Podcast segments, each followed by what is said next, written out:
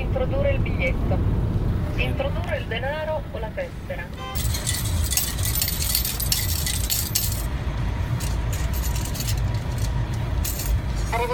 Ormai dovremmo quasi esserci, ancora qualche chilometro e poi sarò giunto alla mia nuova destinazione.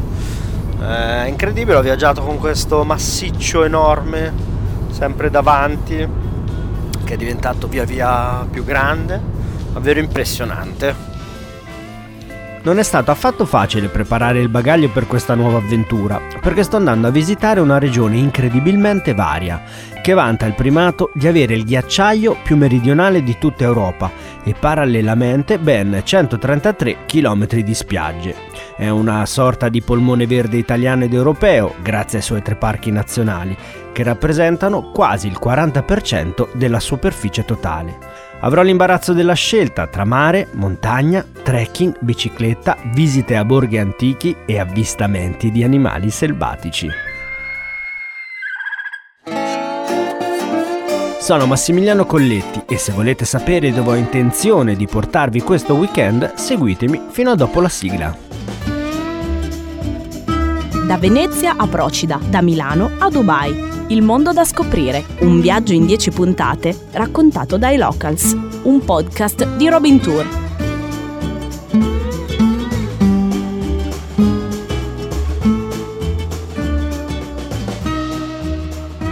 È una regione rude l'Abruzzo, quindi tutto ciò che si è costruito, tutto ciò che l'uomo ha fatto in Abruzzo, l'ha fatto proprio perché lo voleva veramente, lo voleva fortemente e quindi sono emergenze architettoniche che hanno un valore indiscutibilmente più alto rispetto ad altre zone. La voce che avete sentito è di Mauro Marino, una guida turistica e un insegnante. È la prima persona che decido di incontrare in questo weekend abruzzese. Ci diamo appuntamento in Piazza del Duomo, al centro dell'Aquila, una città che ormai è la lontana parente di quella post terremoto del 2009. Dopo aver bevuto un caffè mentre passeggiamo tra le vie del centro, gli chiedo di consigliarmi tre percorsi storico-artistici.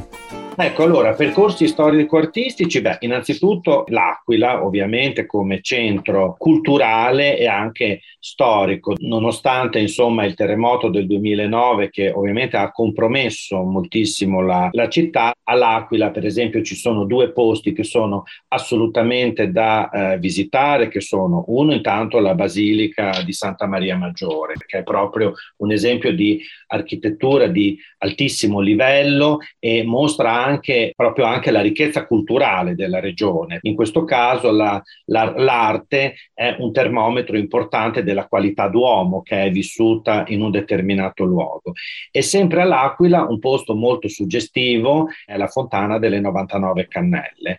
Qui ci troviamo di fronte a un'opera d'arte da un punto di vista estetico, però anche un'opera ingegneristica, idraulica e sociale, perché poi questa eh, grande attrattiva turistica nasce da una necessità legata alla eh, sopravvivenza, all'approvvigionamento idrico eh, per la città poi, sempre da un punto di vista, diciamo, storico-artistico, c'è anche Sulmona, che è una città abruzzese che merita sicuramente una visita perché possa essere non solo diciamo, ammirata da un punto di vista architettonico, ma soprattutto perché ha dato i natali ad Ovidio. Eh, è importante sapere come grandi poeti del, de, de, del, passato insomma, siano nati in queste zone e siano anche in un qualche modo stati ispirati da queste zone. Poi, siccome io penso che non sono solo io a pensarlo, ma insomma il cibo è cultura, eh, credo anche che, per esempio, Sulmona ha una tradizione legata alla produzione dei confetti che risale al XV secolo. In realtà tre sono un po' stretti perché insomma c'è questa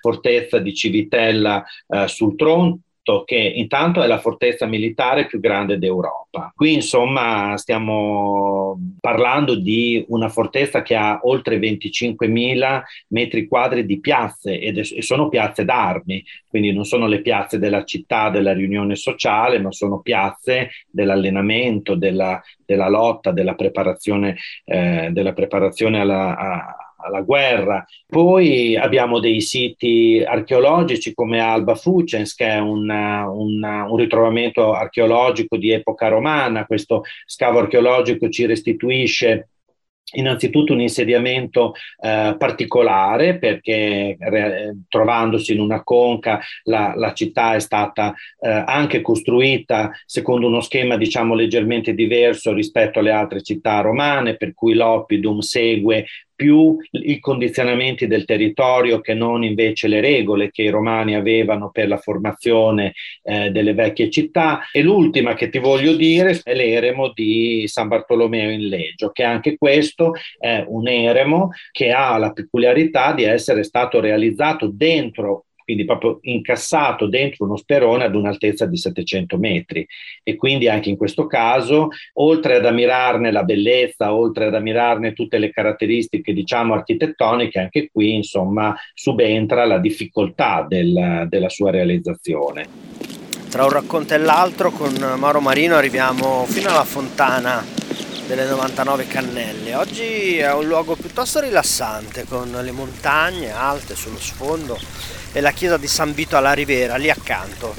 Ma non è difficile immaginarsi un tempo in cui si veniva qui per lavare i panni, per abbeverare il bestiame, oppure semplicemente per caricare l'acqua. La stessa sensazione di pace e tranquillità la provo nel grande prato antistante la Basilica di Santa Maria di Colle Maggio, duramente colpita dal terremoto ma restituita alla città alla fine del 2017 dopo un importante intervento di restauro. La basilica è nata per volontà di Celestino V, celebre per essere stato inserito da Dante nell'antinferno tra gli ignavi, colpevole di aver rifiutato il papato.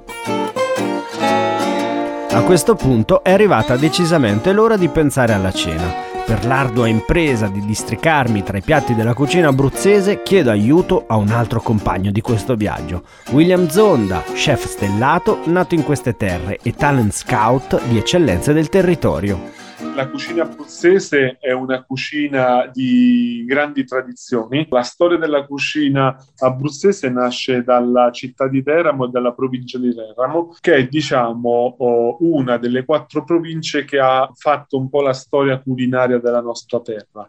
Eh, un prodotto che ci contraddistingue molto è la famosa eh, pasta alla chitarra. Questa pasta che viene, viene, tuttora tirata oggi su una chitarra che è un attrezzo dove ci sono oh, dei fili d'acciaio. Veniva chiamata così perché una volta che questa pasta veniva stesa sopra questi fili d'acciaio, rimaneva tra questi fili d'acciaio con un colpo di, di, di, di dita, quindi come proprio si suona la chitarra, cadeva tutta que- questa pasta. Viene fatto con eh, questo sugo di polpetta, si chiamano pallotte, quindi sono delle piccole polpettine che di solito sono fatte di, di, carne mista, condite con questo pomodoro tipico del nostro territorio che è la pera d'Abruzzo, anziché eh, avere diciamo oh, la carne battuta a coltello aveva tutte queste piccole polpettine. Ed è diciamo uno dei prodotti simbolo la pasta alla chitarra del nostro territorio. Un altro grande prodotto ed è visto come un prodotto street food l'arrosticino L'arrosticino non è nient'altro che un grande stuzzicadente dove all'interno vengono messi cubettini di carne e grasso alternati, fatti solo ed esclusivamente di carne di castrato. La carne di castrato è una carne che in Abruzzo oh, si consuma molto e che comunque fa parte di eh, una carne un po' storica. Insomma, anche un prodotto che racconta tantissime tradizioni è il brodetto alla vastese, quindi è diciamo una zuppa di pesce fatta un po' più con i pesci poveri dell'Adriatico che racconta un po' la storia e le tradizioni eh, della nostra terra marittima. I pesci che vengono usati per realizzare il brodetto sono pesci eh, di scoglio, quindi troviamo, che ti posso dire, la coda di rospo, troviamo il piccolo scorfano, troviamo la triglietta, troviamo eh, alcuni pesci di paranza sono tutti pesci comunque di piccola pezzatura, quindi ecco io la definirei una terra che ha gra- una grandissima materia prima che va dal mare all'entroterra eh, e ricca mo- molto di tradizioni. Ecco. Concludo il mio primo giorno in Abruzzo con un bicchierino di genziana, un liquore che si ottiene da una radice selvatica che cresce da queste parti, eh, è nota per le portentose eh, proprietà digestive, ma anche un ottimo liquore da bere.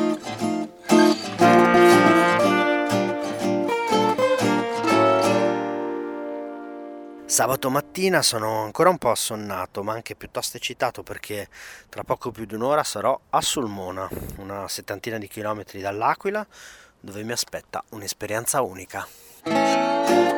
Alla stazione di Sulmona incontro Claudio Colaizzo che con la sua agenzia si occupa di promuovere una linea ferroviaria storica, la Transiberiana d'Italia, battezzata così 40 anni fa dal giornalista Luciano Zeppegno è una linea che ha rischiato più volte di venire soppressa, ma che ora, grazie alla passione di chi si è speso per la riconversione turistica, è in grado di offrire un'esperienza unica. È una linea di montagna, cioè la caratteristica principale è proprio quella di essere una linea di quota che attraversa vallate, boschi, altipiani molto suggestivi in ogni stagione, quindi sia naturalmente l'inverno diciamo, è una caratteristica particolare perché è una zona molto interessata da nevicate, eh, si raggiungono quasi 1300 metri di quota proprio del binario, ma a due, a due passi si hanno cime che superano i 2000 metri.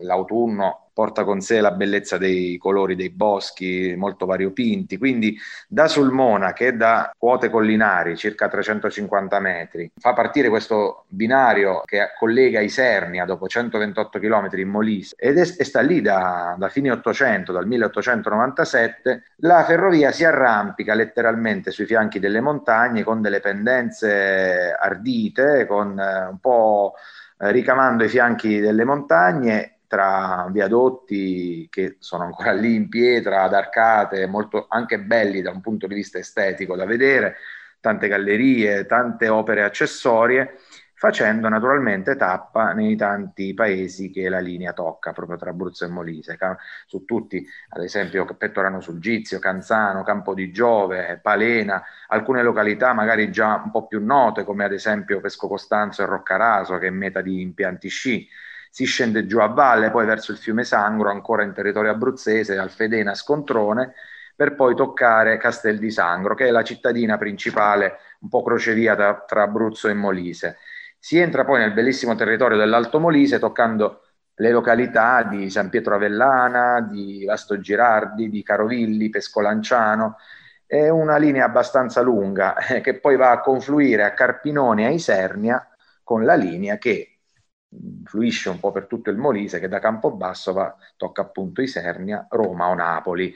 Napoli non a caso era la vera direzione di questa linea, a Sulmona molti ancora oggi la chiamano la napoletana, proprio perché era il binario costruito per scavalcare l'Appennino e andare verso Napoli, che era il porto a fine Ottocento principale del nostro paese e anche un po' il richiamo della vecchia capitale del regno prima dell'unità d'Italia. Il viaggio ha diciamo, la durata di una giornata intera perché si parte orientativamente alle 9 e si rientra intorno alle 19 nel tardo pomeriggio. Questo perché oltre al viaggio ci sono varie soste durante il percorso che consentono di visitare i luoghi più caratteristici della linea, anche un po' a seconda delle stagioni, anche itinerari sia liberi che guidati, legati sia al trekking, alla natura, anche alle biciclette L'avvistamento più raro è capitato una sola volta, e questo in sette anni, è stato l'orso. Eh, lupi è capitato più di una volta, quindi diciamo è un po' meno raro. Cervi e caprioli eh, non dico che capita sempre, ma quasi. Poi c'è stato un avvistamento molto molto particolare che eh, è stata una pura coincidenza in realtà ed è stato un, uno stormo di 32 cicogne, si stavano letteralmente riposando su una piana tra Pesco Costanzo e Roccaraso perché eh, stavano affrontando un lungo viaggio dall'Africa verso la Polonia. Sono stati dieci giorni lì. Con gli occhi ancora pieni dell'incredibile spettacolo della natura offerto dai colori del Parco della Maiella e con in tasca i confetti che ho comprato a Sulmona, mi dirigo verso il mare, destinazione Costa dei Trabocchi. Qui incontro ancora Mauro Marino, ho bisogno del suo aiuto, gli chiedo di consigliarmi tre percorsi naturalistici. In realtà eh, diciamo così che già tre percorsi per definizione potremmo dire che potrebbero essere i tre eh, parchi nazionali che si trovano in Abruzzo. Noi abbiamo quello del Gran Sasso, però c'è anche quello della Maiella e il Parco Nazionale dell'Abruzzo. Però io partirei dal primo, da quello del, del Gran Sasso. La particolarità di questo Parco Nazionale intanto è la varietà paesaggistica ma eh, soprattutto dove dentro questa varietà della natura eh, si interseca anche lo, diciamo, la presenza dell'uomo, per un percorso naturalistico che viene un po' interpuntato anche da questa eh, presenza dell'uomo attraverso dei borghi eh, molto suggestivi. Ogni stagione offre delle cose completamente diverse perché ehm, sto pensando alla primavera dove appunto um, calanchi, di rupi, eccetera, hanno delle, delle, colorazioni che virano dal bianco al rosa e poi in, in, periodi autunnali invece, grazie proprio anche al riflesso della natura che eh, si trova sul posto, i, i, colori cambiano, quindi si passa dall'arancione al rosso, al rosso e questo non, è, non sono i colori della natura intesa come quella vegetativa, ma proprio la natura, quella della roccia. Consideriamo che il Gran Sasso ci offre una, una possibilità di avvistamenti di cielo cervi, di caprioli, eh, ci sono rapaci come eh, l'aquila reale che insomma è facile veramente incontrare. Un altro percorso naturalistico, sempre di grande integrazione tra l'uomo e la natura nel momento in cui l'uomo la rispettava molto, perché secondo me l'Abruzzo offre questo valore aggiunto. La costa dei trabocchi. I trabocchi intanto sono queste costruzioni, queste palafitte che innanzitutto hanno una origine verosimilmente fenicia e quindi stiamo parlando di un sistema abitativo antichissimo, quindi queste costruzioni palafitticole che sono eh, collocate appunto sul mare e permettevano all'uomo di vivere intanto al riparo dalle insidie della natura terrestre, però contemporaneamente anche di essere eh, esattamente nel luogo dove eh, praticare la pesca senza doversi cimentare eh, nella navigazione, perché eh, non dimentichiamoci che tutte le culture antiche eh, non è che amassero moltissimo navigare perché era molto pericoloso. Ecco, ci sono ancora una ventina di questi eh, trabuchi ovviamente oggi non hanno più la loro funzione abitativa, ma eh, sono dei ristoranti piuttosto che eh, altre, eh, insomma, a volte anche musealizzati in un certo qual modo proprio per diciamo mostrarli. Poi eh, c'è la Valle dell'Orfento come terzo percorso naturalistico. Qui abbiamo dei veri e propri canyon che appaiono dopo passeggiate nei boschi, anche qui di nuovo l'uomo fa capolino attraverso degli eremi, arriviamo fino ai 2000 eh, metri di altitudine. Consideriamo anche una cosa in generale dell'Abruzzo che il ghiacciaio più meridionale dell'Europa si trova proprio in Abruzzo.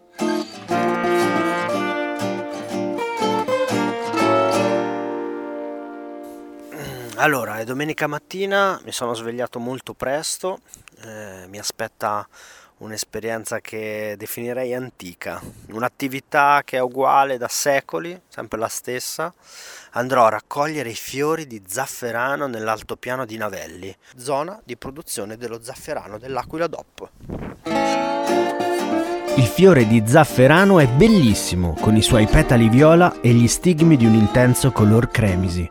Il momento della fioritura offre uno spettacolo straordinario, mentre la raccolta è un lavoro piuttosto faticoso. Va fatta la mattina prima dell'alba, ovviamente a mano, e qui nei 13 comuni dell'altopiano di Navelli se ne occupano appena 80 produttori, per una produzione annua di 25 kg.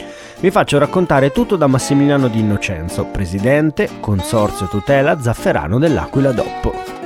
Lo zafferano arriva nell'Aquilano, in particolare nella piana di Navelli, nel 1200, quando la leggenda vuole che un monaco della famiglia Santucci di Navelli abbia trafugato dei bulbi dalla Spagna, dove c'era già una, un'ampia coltivazione del, della spezia grazie alla presenza eh, araba eh, e questi bulbi hanno trovato proprio nel territorio dell'altopiano di Navelli il loro habitat eh, ideale sia per ehm, terreno, quindi tipo di terreno, sia per eh, il clima. Nel corso dei secoli c'è stato un andare avanti insomma, tra alti e bassi della produzione di zafferano, il, il nostro zafferano veniva richiesto da varie parti del mondo, in particolare dall'area germanica, dove veniva apprezzato anche per le proprietà farmaceutiche, medicinali, che erano note fin dall'antica Grecia, quando lo zafferano veniva utilizzato ad esempio dalle donne per i dolori mestruali, come antinfiammatorio, come digestivo, come eh, lenitivo e eh, per i contenuti eh, altissimi di carotenoidi anche come cosmetico. Nel secondo dopoguerra però questo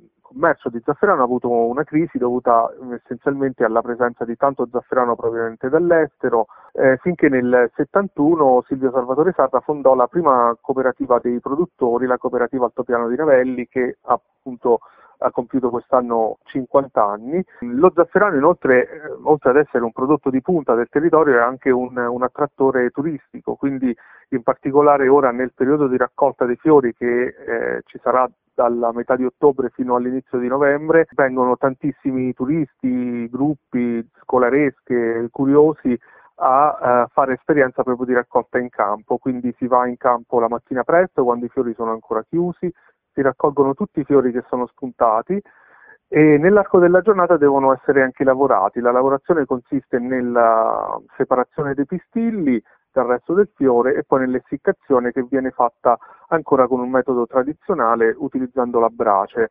Ci sono circa um, 80 produttori di, eh, di, zafferano certificato DOP e la produzione annua um, è di circa 25 kg. Per ottenere un grammo di eh, zafferano ci vogliono circa 200 fiori e eh, tutta quella lavorazione che vi ho illustrato avviene ancora tutta eh, a mano. Per i nostri nonni, per dire, era considerato una, un prodotto della terra troppo prezioso per essere utilizzato, per cui veniva centellinato e eh, venduto al miglior offerente eh, mentre ecco, consumarlo per l'uso familiare personale eh, veniva fatto solo un pochino per le feste, per Natale e Pasqua, per dare un po' di colore ai dolci, ma non veniva utilizzato nella cucina di tutti i giorni perché è troppo prezioso.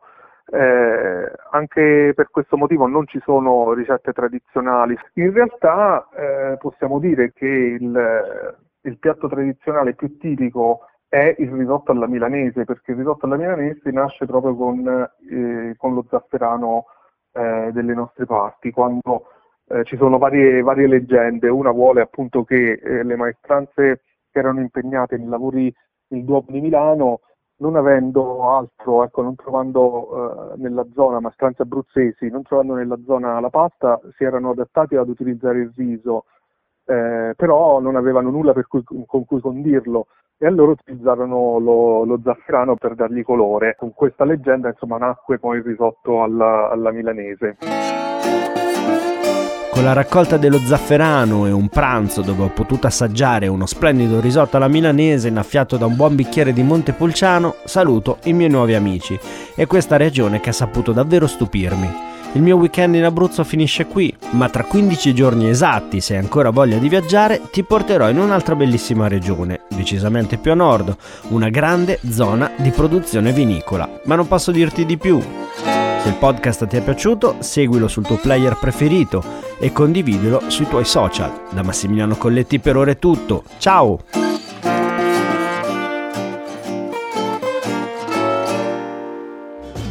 Avete ascoltato Il mondo da scoprire, un podcast di Robin Tour.